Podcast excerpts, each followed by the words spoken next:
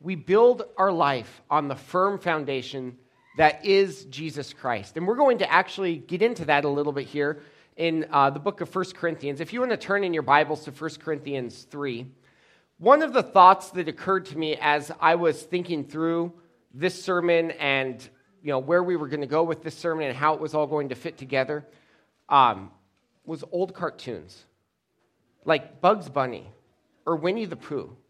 Because old cartoons had like the surface level humor that the five year old gets. And then as you get older, you realize, oh, wow, there's some real wit in there.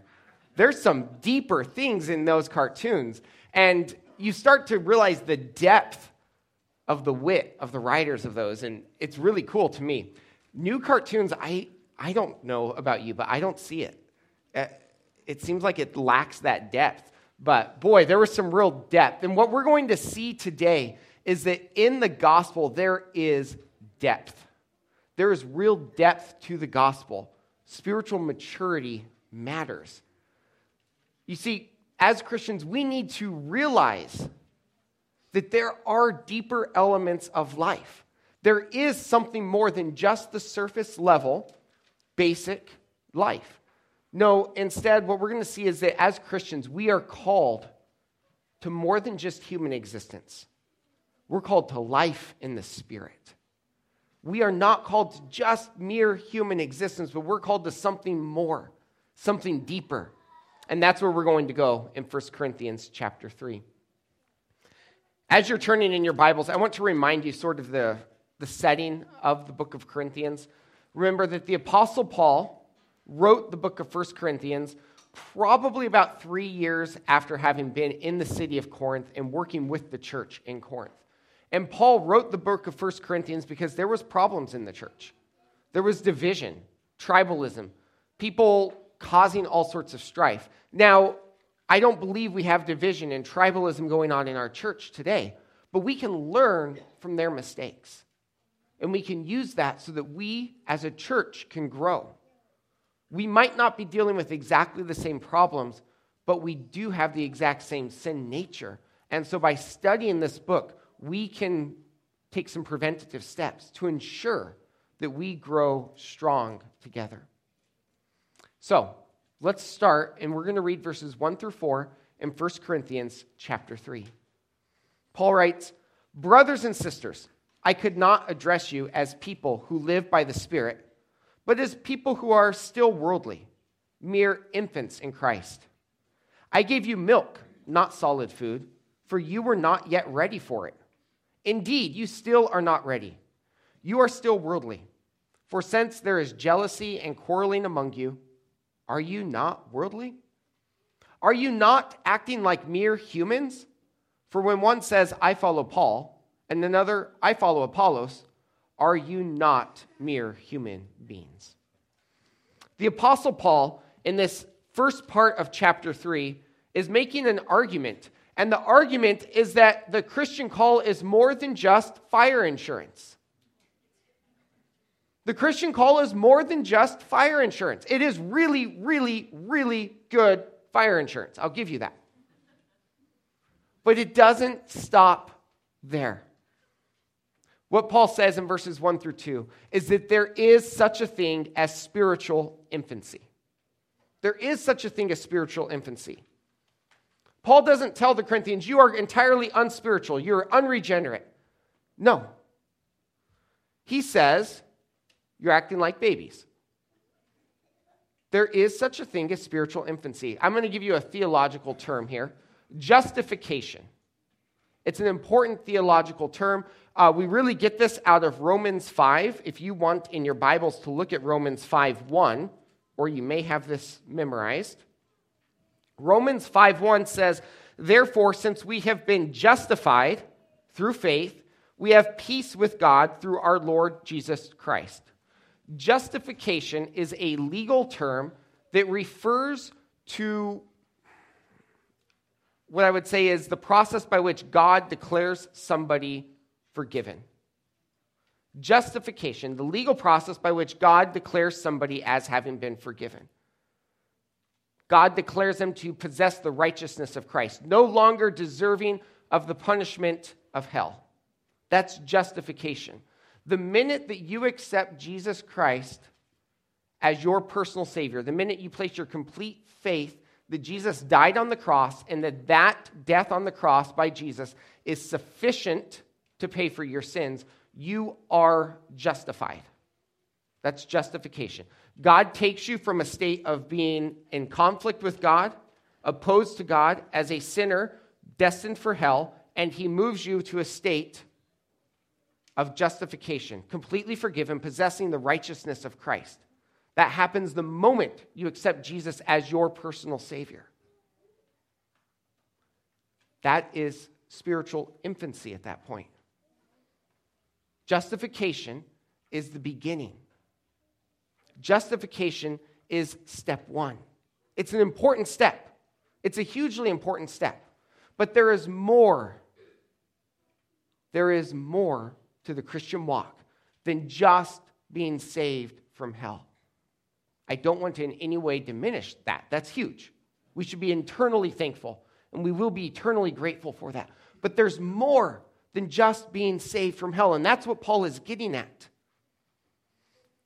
In developmental psychology, I used to teach a course at the university on learning theories, how people learn. And in developmental psychology, we look at stages of cognitive development. And one of the stages is called the pre-operational stage happens usually between ages two and seven, or when people are in this stage. In the pre operational stage, a child is very egocentric. The only thing they can think about is themselves. It's, you all see this, right? The only thing they can think about is themselves. But coming around the age of seven, they move into the formal operational stage and they begin to decrease in their egocentrism and can begin to think about others around them. The world consists of more than just them. Okay, that's a psychological development. In the Christian, there is a developmental stage. When you are first saved, you often can only think about salvation from your sin as keeping you out of hell. And it does. But as you mature, you begin to realize that, oh, I should actually be more like Christ. It's not just that salvation keeps me out of hell, it's that salvation gives me the opportunity to be like Jesus, to have freedom from sin. And that's what Paul is getting at here. In verse 3, he gives us symptoms of somebody who is a spiritual infant jealousy and quarreling. Jealousy and quarreling are symptoms of spiritual infancy. He calls those individuals worldly. They are self centered, they are divisive, and they are self exalting. That's spiritual infancy. Jealousy and quarreling come from self centeredness. Now, spiritual infancy is not in and of itself wrong. It's a stage. Just like being a baby is not wrong. Okay? Being a baby is not itself wrong. Staying a baby is. Right? A couple of years ago, I took my nephew to the zoo, Caleb, uh, to the Omaha Zoo, and they had recently built a big jungle gym area. And he was uh, just over two years old. And we were climbing up in it, and he, he is naturally a little more nervous. He's more cautious. Um, his sister is not, but he's more cautious. And we had gotten up pretty high and we were climbing through a tube, and he was, he was pretty nervous as he was pawing his way through the tube. And uh, some older kids, probably like eight and 10, were on the other side, uh, probably brothers by the way they were acting. And uh, one of the kids looked in the tube and came back out and told his, his younger brother, just wait, let's let the baby get through. And as Caleb crawled the rest of the way through, he looked at the kids and said, I'm a big boy, I'm not a baby anymore. Being a baby is okay, but at some point you need to grow up. It's important. We teach this to children, right? We teach children it's time to be a big boy, a time to be a big girl. and to grow up. And that's what Paul is saying here. He's saying, Christians, it's a call to more than just fire insurance. There is this thing called spiritual infancy, and you need to move on. He uses the example of milk milk versus solid food. This isn't hard theology versus easy theology. No, this is are you focused on yourself and just your salvation from hell, or are you focused on Christ and trying to become more like Christ? Ultimately, Paul gives a strong diagnostic question. In verse 4, he says, Where's your identity? With whom is your identity? This will help you find out how you're doing in your development. Are you focusing on mere humans? One says, I follow Paul. Another says, I follow Apollos. With whom is your identity? Are you focusing on mere humans or are you beginning to look at Christ and become more and more like Christ? So let me give you an action step. Do a self check. Are you acting like a spiritual infant? Or are you living by the Spirit? Are you looking to grow more and more like Christ as you let the Holy Spirit work in your life? Or are you focused on yourself and simply treating your Christian calling as fire insurance? Do a self check. Are you acting like a spiritual infant or are you living by the Spirit? Let's read on in verses 5 through 9. Verse 5 starts with What, after all, is Apollos? And what is Paul? only servants through whom you came to believe. As the Lord has assigned to each his task, I planted the seed. Apollos watered it, but God has been making it grow. So neither the one who plants nor the one who waters is anything, but only God who makes things grow. The one who plants and the one who waters have one purpose, and they will each be rewarded according to their own labor. For we are co workers in God's service. You are God's field, God's building. What I see here is that Christian, you need to realize that the Christian is called to recognize God is the one who brings about spiritual growth. Recognize that God is the one. We need to be careful. We need to be careful to recognize that every leader, mentor, role model is merely a servant of God. As we grow in spiritual maturity, as we move from spiritual infancy to spiritual adulthood, our focus turns more and more to Christ. And we imitate more and more Christ. And we recognize that leaders, mentors, role models are just servants of God. It's about God, it's not about individual humans. Paul reminds the, the Corinthians that Paul and Apollos were the means by which the Corinthians came to know Christ, not the cause. Did you catch that? Spiritual leaders are the means by which we come to know Christ, not the cause. The cause is and always will be Christ.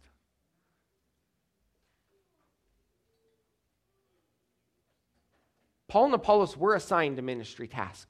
They were servants of God. And from a human point of view, from a human point of view, they had done something significant. They had converted people to come to know Christ. But from the spiritual point of view, they were simply the tools that God had used. And you don't praise your hammer, no matter how nice it is. You praise the builder. God is the one who brings us to spiritual maturity. And so what that means is that as Christians, we must be careful to recognize that God is the person of significance.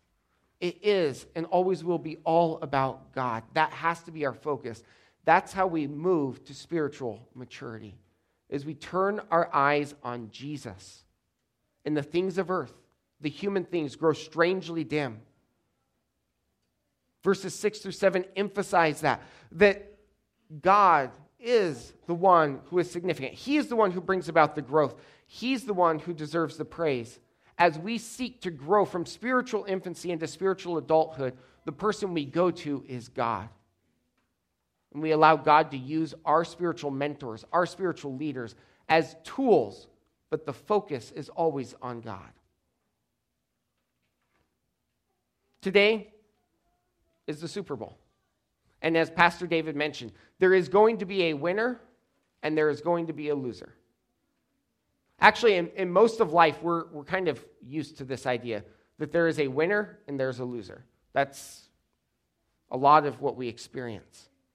But in verses 8 and 9, the Apostle Paul points out something that's really important.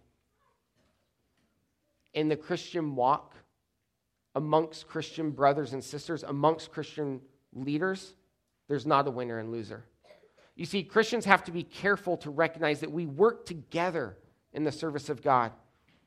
We're used to a world which has finite resources, and therefore there can only be a winner and a loser right? If you think about that, is there any other way it can turn out at the end of the game tonight where both teams walk away with Super Bowl rings?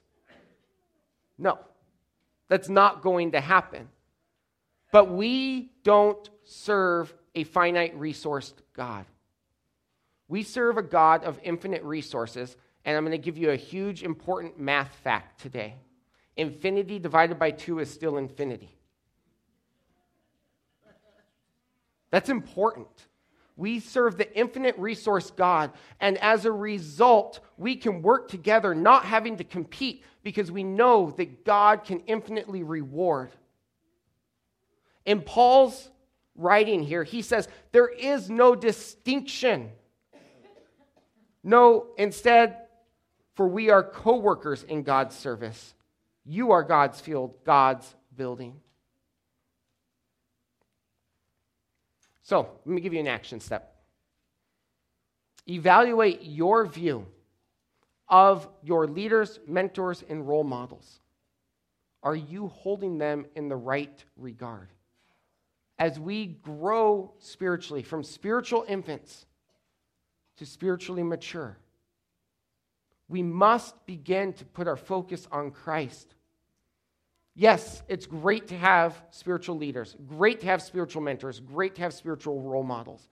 But we must hold them in the right regard as simply people who point us to Christ, tools that God is using in our spiritual growth. Does this mean, though, that our spiritual role models are off the hook? Right? If it's not about them, and I'm telling you it's not, then they can just relax because they have no responsibility. No. Let's read on in verses 10 to 15.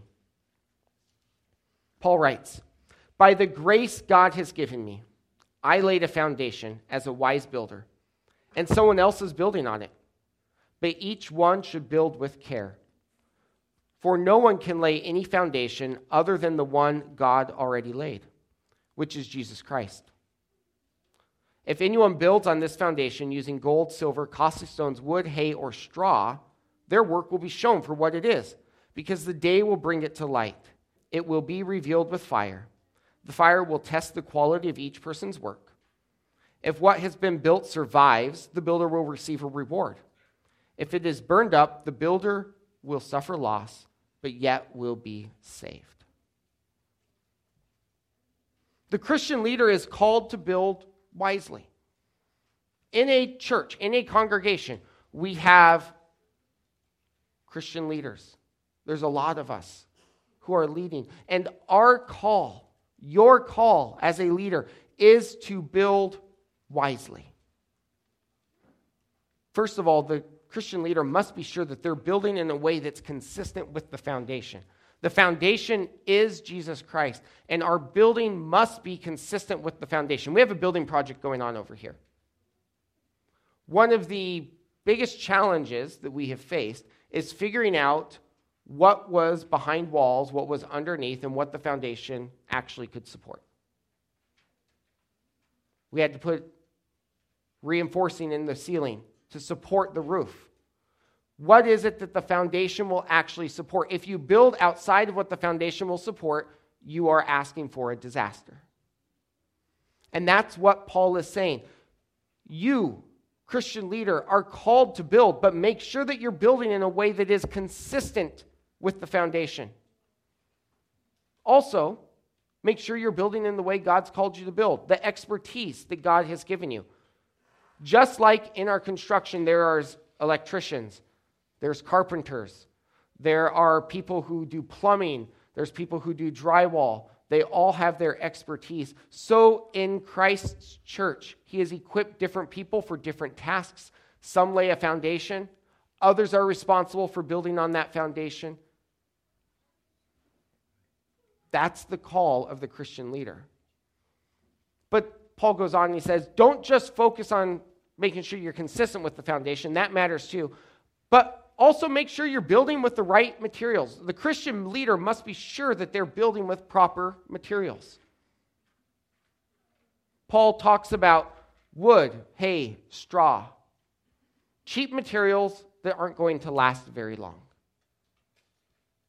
Last night, we were talking about uh, vacations to Europe that the Downs had taken. And one of the things Angie commented on was the rubble in Europe of all of the stone and things like that that are still in place thousands of years later, as opposed to in the United States, if you go digging, you're not going to find many buildings that are a thousand years old. They built with different materials. Wood, hay, and straw don't last forever. You're not going to go dig them up and find them. The Christian leader must be sure they're building with the proper materials. What is it, the wood, hay, and straw? Well, it's faster to build with wood than it is to pour concrete, but it doesn't last as long. I was trying to think, what are some examples of this? I could tell you all that your best life is right now. No matter what, you know, you just live the life, enjoy it. Everything's great, everything is awesome. Life's going to be happy. You could leave here feeling charged up and ready to go. But that's not the message of Scripture. The message of Scripture is that we need Christ. We are nothing without Christ. Life is hard because of the fall, because of our sin nature, but Jesus provides redemption. And you may go out of here and you may be bearing a burden, but Christ will give you sufficient grace for that burden. He might not remove it from you. Those are two entirely different messages. One message is going to be blown away in the wind. The message of Christ and his love, redeeming love, to save you as a sinner, that will endure.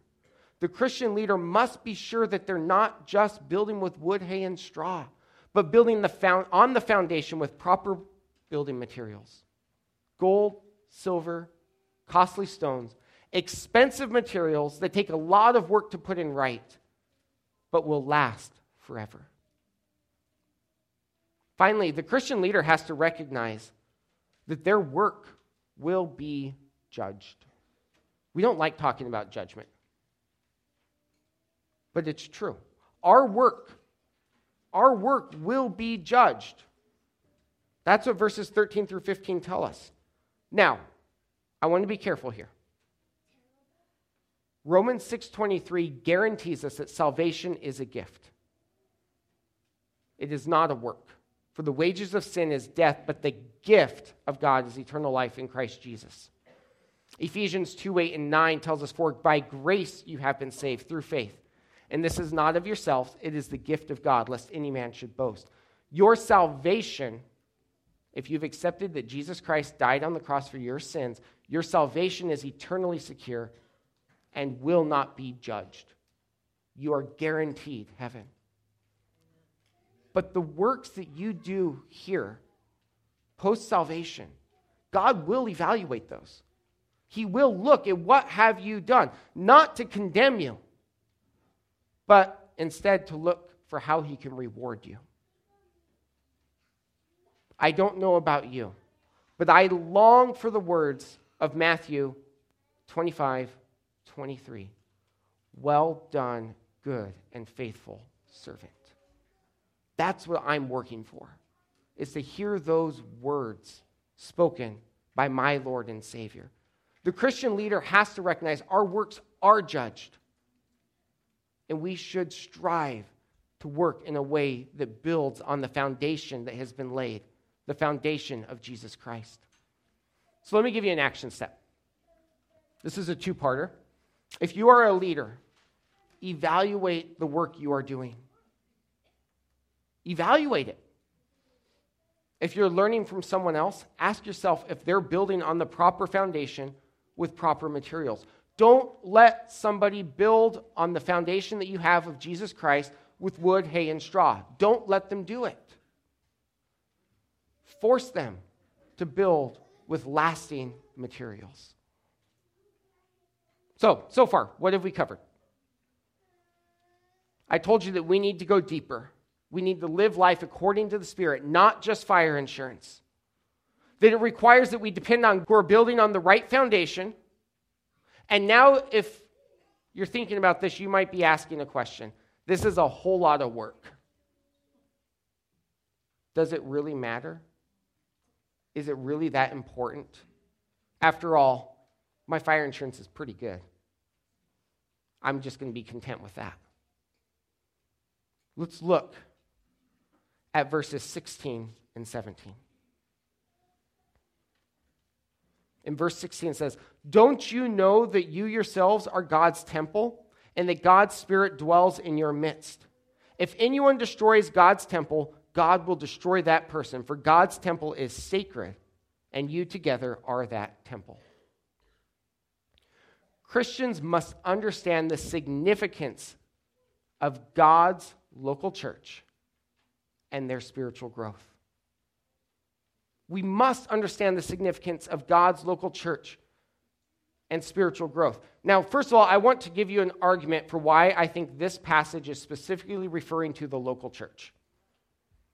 Okay, there is a local church, which is a gathered body of believers, and the universal church, which is all those who have been saved from the day of Pentecost forward.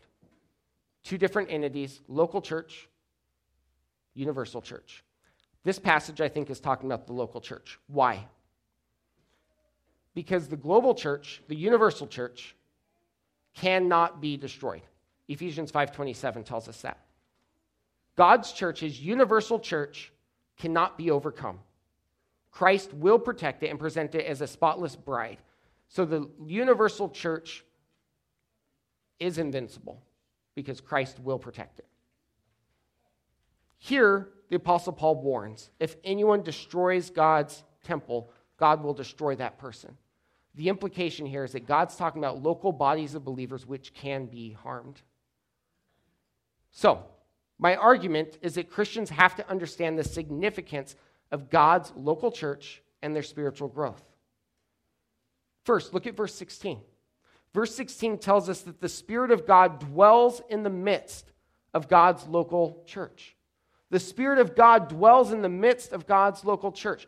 We teach, and it's accurate, that when you accept Jesus as your Savior, you have the Holy Spirit dwelling within you. That's absolutely true. But there is also something special about God's local church gathered together. That's what this is telling us. Is when God's local church is gathered together for worship, for service, as a church, God's Spirit dwells in your midst. You are God's temple. Now, here is the word for temple. In ancient Israel, there were several portions of the temple. There was the temple courtyard, and you'd go through different gates. There was the gate of women, women could go up only so far. Then there was the court of the Gentiles. Gentiles could only go so far. And then there was the court of the Jews. Jews could go so far. And then there was the holy place, and only the priests could go into there. And then there was the Holy of Holies, and only the high priest could go into there once per year.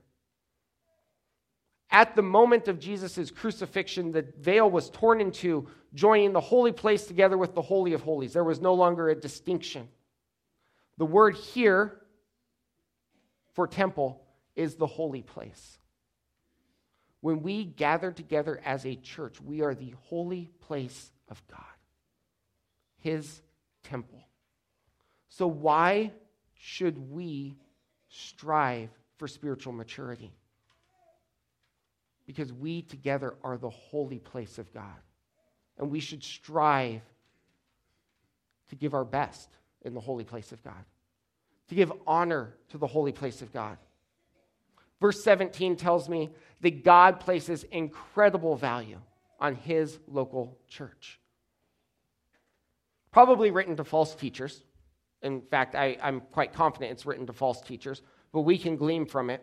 If anyone destroys God's temple, God will destroy that person.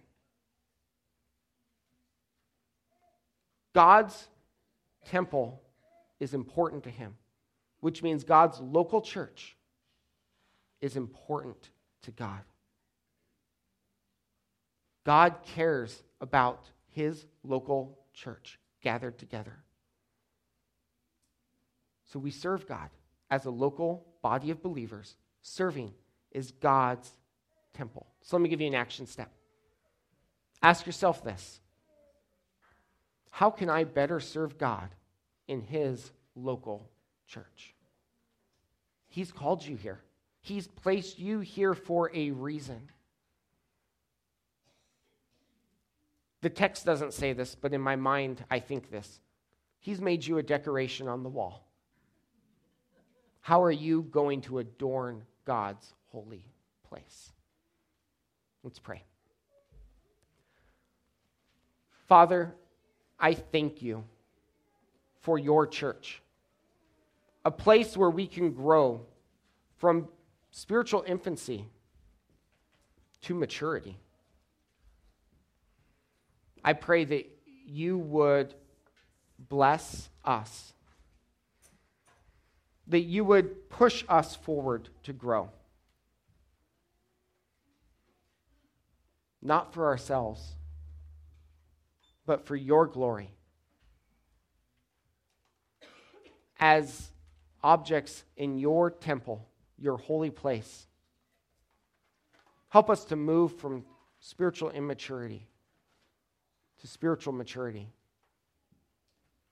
I pray, Lord, that as a church, we would be marked by individuals that aren't content to be babies anymore, but want to grow to be big Christians.